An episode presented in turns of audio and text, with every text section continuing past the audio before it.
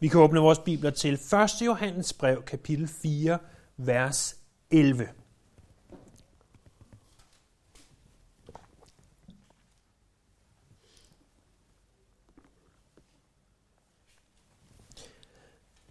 Vi indleder med at minde jer om hovedårsagen til, at Johannes han skriver sit brev. Hovedårsagen er at sikre, at vi er kristne. At vi kan være sikre på, at vi er kristne. Ikke fordi vi skal gå rundt og frygte, at vi ikke er kristne, men øh, fordi at det, at vi kan have en vidshed om, at vi er kristne, det gør, at vi står stærkere, vi er øh, sikre, og at vi har mere mod på at leve livet med Jesus. Det er lidt ligesom før man bliver gift. Så går man hele tiden, jeg gjorde i hvert fald, med den her usikkerhed. Er hun nu den rigtige? Er det mon den rigtige? Er det mon den rigtige? Men i det øjeblik, at hun for det første siger ja, og for det andet ringen kommer på fingeren, og man står foran alderet, foran Gud og foran mennesker og siger, hende her vil jeg leve sammen med resten af mit liv, for det er jo det, ægteskabet er, at man siger ja til en person resten af livet, øh, så, øh, så behøver der ikke længere at være den her usikkerhed. Hvis usikkerheden stadigvæk eksisterer, så er det jo, fordi man ikke forstår, hvad man har sagt ja til. I en endnu større grad, når vi er kristne, når vi er frelste, øh, så øh, kan vi være sikre. Johannes han bruger et udtryk om det her, som vi skal se øh, flere gange i afsnittet foran os. At vi skal blive i Gud, og Gud skal blive i os. At vi skal blive i Gud, og Gud skal blive i os. Og når man hører de ord, især på dansk, øh, så virker det relativt abstrakt. Hvad betyder det at blive i?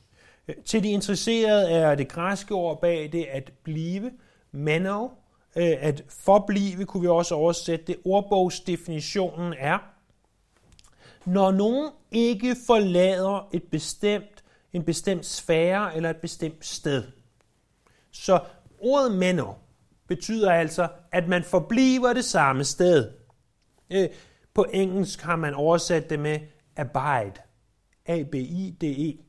Øh, det kan defineres som det at leve eller at bo et bestemt sted. Så jeg kan sige, jeg menno et eller andet øh, på der, hvor jeg nu bor. Eller du menno der, hvor du bor. Vi forlader det ikke, vi bliver der. Når vi bor i ham, når vi bliver i ham, som Johannes udtrykker det, så betyder det, at vi har vort borgerskab i himlen. At vort borgerskab ikke er her på jorden, men det er i himlen hos ham. At det er vigtigere for os, hvor han er, end hvor vi er. At det er det, som kommer, som er vigtigst. Det var det, som patriarkerne de levede efter. Det var det princip, de sagde, det her, det er vigtigt for os, at når vi drager ud fra Ur i Kaldæa, så er det ganske vist vores oprindelige hjem. Og vi drager ud, uden at vide præcis, hvor vi skal hen. Og vi kommer til Kanaans land. Men når vi bor i Kanaans land, er Kanaans land ikke det vigtigste for os. For vi ser frem imod en bolig, som ikke er bygget med menneskelige hænder. Hvis skaber og bygmester er Gud, står der der i Hebræerbrevet kapitel 11. De vidste, at deres borgerskab var i himlene. Det er det, det vil sige at bo i ham, at blive i ham. Men han bliver også i os. Det betyder, at det liv, som du og jeg, vi lever nu, at når vi står op om morgenen, og måske vi dårligt nok kan se ud af øjnene, og, og vi tænker, hvordan i alverden skal jeg klare mig igennem den her dag? Og, Fristelserne havler ind over os fra det øjeblik, vi står op. Og modstanden møder os fra det øjeblik, vi åbner døren. Og vi siger, hvordan Gud? Og Gud siger, det kan godt være, at du bliver i mig. Det kan godt være, at du lever for himlen. Men jeg bliver også i dig. Og det vil sige, at jeg hjælper dig. Jeg omslutter dig. Og jeg arbejder igennem dig. Du behøver ikke leve det kristne liv alene. alt det her, at vi bliver i Gud, og Gud bliver i os, det er jo bare en dybere måde, et dybere aspekt, et spadestik dybere, for at sige det, som vi altid har kendt, at vi er kristne. Det er bare en anden måde at anskue det på.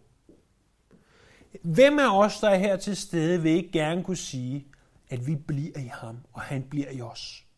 Er det ikke det, som vi ønsker? At vores borgerskab er i himlen, at det er det, vi lever for. Og at Gud ved sin ånd hjælper os. Men hvordan er det muligt? Hvordan er det muligt for os at forblive i ham? Det er det, som Johannes han giver os tre svar på den her formiddag. Prøv først at se med mig der i 1. Johannes brev, kapitel 4, vers 11 og 12. Mine kære, når Gud har elsket os således, skylder vi også at elske hinanden. Ingen har nogensinde set Gud, men hvis vi elsker hinanden, bliver Gud i os, og hans kærlighed er fuldendt i os. Så for det første, så bliver vi i Gud ved at blive i faderens kærlighed. Vi bliver i ham ved faderens kærlighed. Når nu vi læser om Gud i de her vers, prøv at se det i starten af vers 12. Ingen har nogensinde set Gud. Så er det, der tales om noget, som der er gennemgribende for Bibelen. Det er for det første fra 2. Mosebog kapitel 33, vers 20, men han sagde, du får lov til at se mit ansigt, for intet menneske kan se mig. Du får ikke lov at se mit ansigt, for intet menneske kan se mig og beholde livet, siger Gud. I Johannes kapitel 4, vers 24, siger Jesus, at Gud er ånd. Og i 1. Timotheus kapitel 1, vers 17, evighedernes konge, den uforgængelige, usynlige, eneste Gud, være ære og pris i evighedernes evigheder. Amen. I noget af det andet, Johannes han skriver i, kapitel, i Johannes evangeliet, kapitel 1, vers 18, der læser vi, at ingen har nogensinde set Gud, den enborgne, som selv er Gud, og som er i faderens favn, han er blevet hans tolk. Med andre ord, når Jesus kom, så var det for at forklare den usynlige Gud til mennesker. Han tolkede ham. Han tolkede himlens sprog om til menneskeligt sprog, om du vil. Eller forklaret, eller hvad du vil kalde det. Men når jeg ser her i kapitel 4, vers 11 og 12, så prøv at se igen, hvad der står i vers 12. Ingen har nogensinde set Gud, men hvis vi elsker hinanden, bliver Gud i os, og hans kærlighed er fuldendt i os. Fordi det er ikke kun sønnen, Jesus, der skal vise menneskeheden, hvordan Gud han er. Det er også dig og mig. Du og jeg er kaldet til at vise mennesker, hvordan den usynlige Gud han er. Det er det, man på engelsk vil kalde mind-blowing. Du og jeg har en opgave til at vise mennesker, hvordan den usynlige Gud han er. De kan ikke se ham. Vi kan ikke se ham. Men når Peter, Jakob og Johannes og Bartholomeus og Matthæus og Thomas og de andre, de så på Jesus, så så de en fli af og fik en forståelse for, hvordan Gud han er.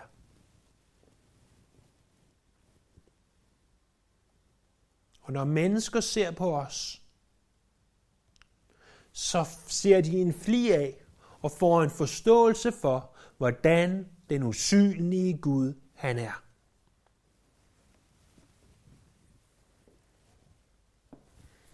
Hvordan? Ved at udleve kærlighed. Fordi kærligheden har sin oprindelse i Gud. Det var den agape-kærlighed, vi talte om sidste gang. Den har sin begyndelse i Gud. Vi så sidste gang, at Gud er kærlighed. At fundamentalt for alt, hvad han gør, der er kærlighed. Han er kærlighed. Ikke bare viser han kærlighed, han er kærlighed. Og han beviser sin kærlighed ved at sende sin søn, sin unikke søn ind i verden, Ikke for at sønnen skulle belære os, ikke for at sønnen skulle pege fingre af os, men for at sønnen han skulle dø på et kors som sonoffer for vores sønder. Og vi blev mindet om, at grunden til, at vi kan elske, er, fordi han elskede os først. Men prøv nu at se, hvad der stod i vers 11. Mine kære eller mine elskede. Når Gud har elsket os således, hvordan? Jo, det vi lige har talt om. Gud er kærlighed. Gud sender sin eneste søn. Når han har elsket os på den måde, skylder vi så ikke også at elske hinanden, siger Johannes.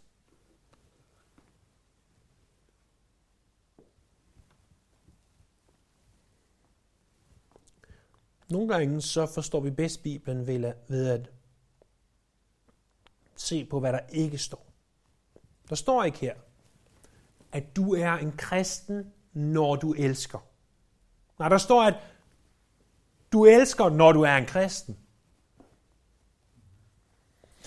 Derudover så er der noget andet, der ikke står. Der står heller ikke, når Gud har elsket os således, så skylder vi også at elske Gud. Vil det ikke være det naturlige, hvis jeg kom hen til dig og sagde, Åh, jeg elsker dig. Åh, jeg elsker dig så meget. Så du sidder og tænker om, så bør jeg nok også elske ham. Men det er ikke det, som Bibelen siger her. At vi skylder at elske, ikke i det her tilfælde Gud, selvom Bibelen taler om det andre steder, men vi skylder at elske hinanden. Det var det, som Jesus han sagde i Johannes kapitel 13, vers 34. Et nyt bud giver jeg jer, at I skal elske hinanden, sådan som jeg har elsket jer, skal I også elske hinanden. Deraf kan alle vide, at I er mine disciple, hvis I har kærlighed til hinanden. Så vi har altså indtil videre set, og hæng nu på, at Gud han er usynlig, at han viser sig, den usynlige Gud viser sig, når nu at du og jeg, vi elsker hinanden. Og grunden til, at vi elsker hinanden, er, fordi Gud er kærlighed. Men så tilføjer vi endnu et aspekt, og det er det, vi ser i den anden halvdel af vers 12. Men hvis vi elsker hinanden, bliver Gud i os, og hans kærlighed er fuldendt i os. Så når vi elsker hinanden, så bliver Gud i os. Det er der, at Gud arbejder i os. Han forbliver i os. Han tager bolig i os. Det er ikke, at han kan forsvinde igen, men der viser Gud så igennem vores liv. Men så står der en til ting, der er det, jeg kaldte mind-blowing. Hans kærlighed er fuldendt i os. Er Guds kærlighed fuldendt i dig? Er Guds kærlighed fuldendt i mig? Det virker indimellem ikke sådan, i mit liv i hvert fald. Men, når du og jeg elsker hinanden, vi kunne også oversætte det som kærligheden er fuldendt, så har den nået sit mål. Målet med Guds kærlighed er her, at vi elsker hinanden.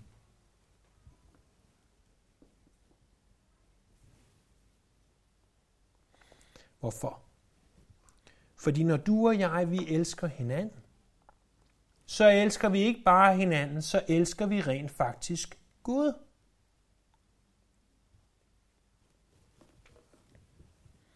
Hvis du vil sikre dig, at du er en kristen, at du bliver i ham, så begynder det for det første med faderens kærlighed. Det begynder med, at han har elsket os.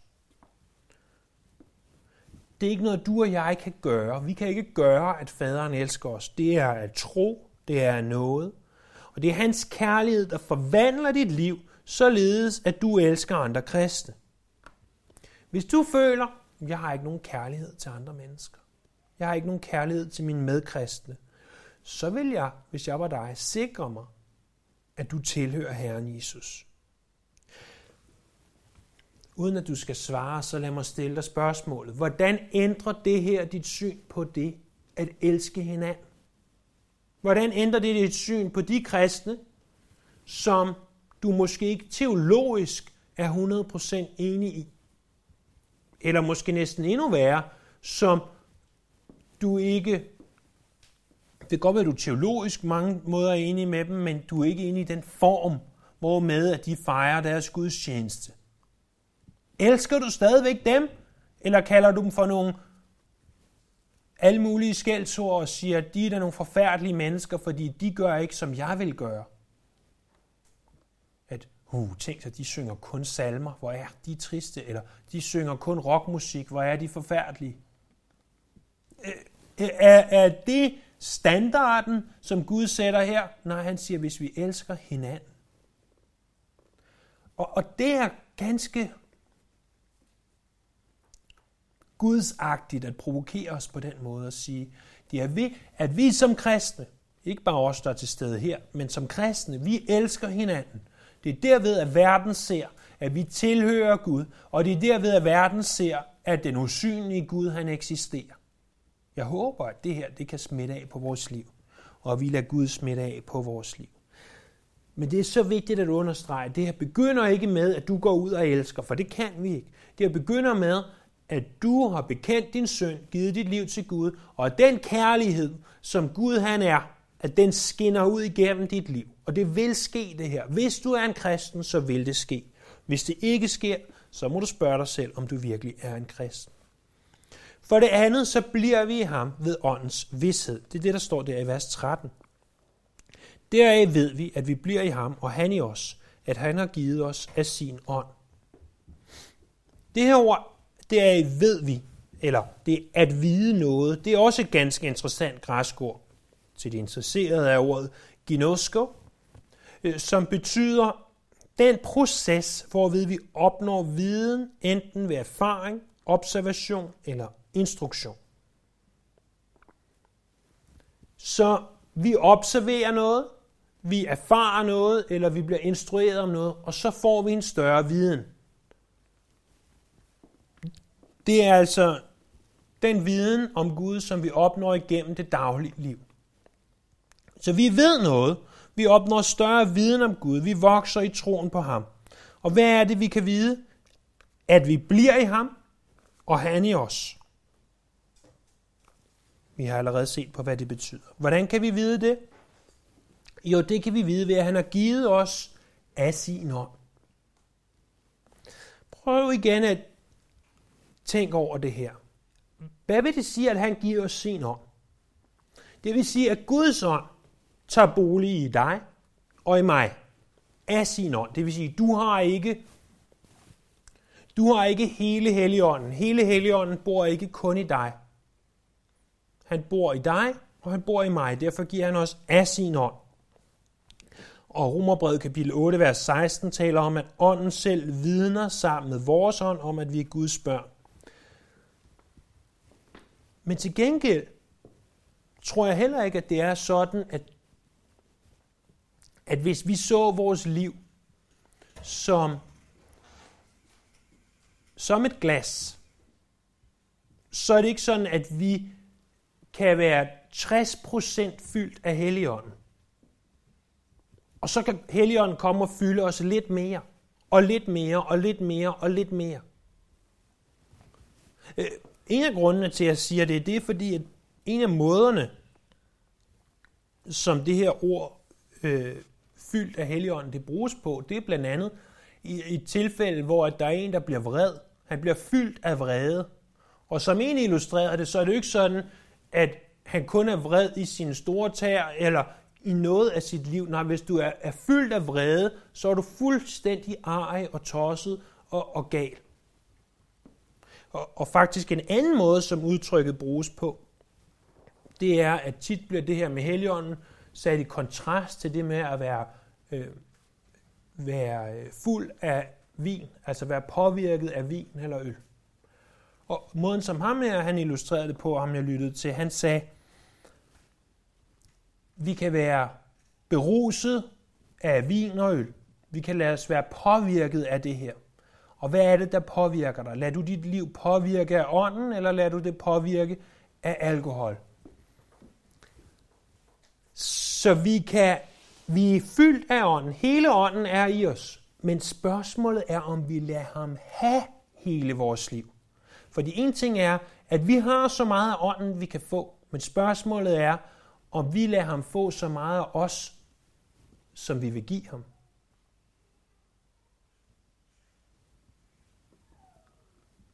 En ting er, at vi har ånden. En anden ting er, om vi bruger det. Man kunne illustrere det sådan her, at hvis man har en bil med en kæmpe, kæmpe motor, og, og vi sammenligner motoren med ånden. Motoren er der, der er benzin på bilen, alting er klar. Og, og der holder man. Man trykker speederen i bund, og det siger, Brum! og ånden er klar til at køre. Bilen er klar til at køre. Men, men hvis du ikke også træder koblingen i bund og sætter bilen i gear, så kører bilen ingen vej. Og det der, hvor du skal sige, det kan godt være, at kraften er der, at ånden han er der, han er ikke en kraft, han er en person, men kraften, som han kan give, er der. Men hvis du ikke er villig til at sætte dit liv i gear, hvis du ikke siger, det kan godt være, Helligånd, at du er i mig, men jeg vil gerne give. Jeg vil gerne have, at du gør noget. Og når vi beder, giv mig, giv mig en dobbelt portion af din ånd, her, eller kom over mig, Helligånd, og fyld mig med mere af din ånd, så tror jeg i virkeligheden, at det vi, hvis vi skulle udtrykke det korrekt, burde bede om, vil være noget i retning af, Gud, lad mig være styret af din ånd, lad mig være mere styret af din ånd, lad mig være mere kontrolleret af din ånd, lad mig være villig til at sætte mit liv i gear efter, hvor din ånd vil lede mig. Så for det første, så bliver vi i ham på grund af Guds kærlighed. For det andet bliver vi af ham, fordi at ånden i os, han giver os vidshed om, at vi bliver i ham. For det tredje og sidste, så bliver vi i ham ved søndens frelse. Se med mig der i vers 14 og ned til den første halvdel af vers 16. Vi har set og bevidner, at faderen har sendt sin søn som verdens frelser. Den, der bekender, at Jesus er Guds søn, i ham bliver Gud, og han bliver i Gud. Og vi kender og tror på den kærlighed, som Gud har til os. Så i vers 12, der så vi, at ingen har nogensinde set Gud. Det ord set er ordet, hvorfra vi får vores ord teater. Det ord bruges igen at vi har set og bevidner, at faderen har sendt sin søn. Så ingen har teatret Gud. Ingen har skudt ham. Ingen har set ham. Men vi har set noget andet. Og hvem har set det? Jo, det er Johannes og apostlene. Vi har set det her. Vi så Jesus være her. Så ånden vidner om, det er sandt. Apostlene vidner om, det er sandt. Og hvad er det, de vidner om? Vi har set, at faderen har sendt sin søn som verdens frelser, og den, der bekender, at Jesus er Guds søn. I ham bliver Gud, og han bliver i Gud. Fordi uden en frelser, der er der ingen frelse. Uden Kristus, der er der ingen kristne. For at vi må være kristne, der må vi bekende, at Jesus er Guds søn. Men jeg håber allerede nu, at du ser mønstret. Det er ikke så meget vores bekendelse. Det er ikke så meget det, at vi bekender, at Jesus er Guds søn, som det, at Guds søn blev sendt. Det er ikke så meget det, at vi elsker, som det er faderens kærlighed. Det er ikke så meget det, at ånden, at, at vi gør noget, som det, at ånden er der. Det hele begynder med Gud. Selvfølgelig er der ting, vi gør som kristne. Vi elsker hinanden, vi bliver i ham, vi bekender Jesus som Guds søn, og det er ting, vi gør ud fra vores synspunkt. Hvis vi sidder og kigger på det og observerer vores liv, jamen så vil vi se, at vi er kristne, fordi vi gør de her ting. Vi læser i vores bibler, vi går i kirke, vi beder, og så videre, og så videre, og så videre. Men det er jo ikke derfor, vi er kristne. Vi er kristne, fordi at Gud har suverænt arbejdet i vores liv. Og han har givet os muligheden for at sige ja eller nej til ham. Og vi så har sagt ja til ham. Og fra vores synspunkt ser det ud, som om det var noget, vi gjorde, men fra hans synspunkt er det, ser det ud, som om det var noget, han gjorde. Og hvis synspunkt må er det, som ser klarest, det vil altid være Guds. Det begynder med ham, og det slutter med ham. Han har elsket os. Han har givet os sin ånd, og han har sendt os sin søn. Og årsagen til, at vi bliver i ham, Det er ikke på grund af det, du har gjort, og på grund af det, jeg har gjort, men på grund af det, han har gjort. Så hvordan bliver vi i ham? Vi bliver i ham, fordi han elskede os. Vi bliver i ham, fordi han har sendt sin ånd. Vi bliver i ham, fordi han har sendt sin søn. Det er sådan, vi bliver i ham. Fordi han har gjort det. Han har sørget for, at vi bliver i ham. Vi skal bare tro, og så gør han resten. Lad os bede. Herre, tak, at alt det her altid afhænger af dig. Og nu beder vi, at, at du vil slå de her ting fast i os, så at vi forstår, hvad det er, du ønsker at sige. Vi tilbeder, vi priser, og vi ærer dig. Amen. Amen.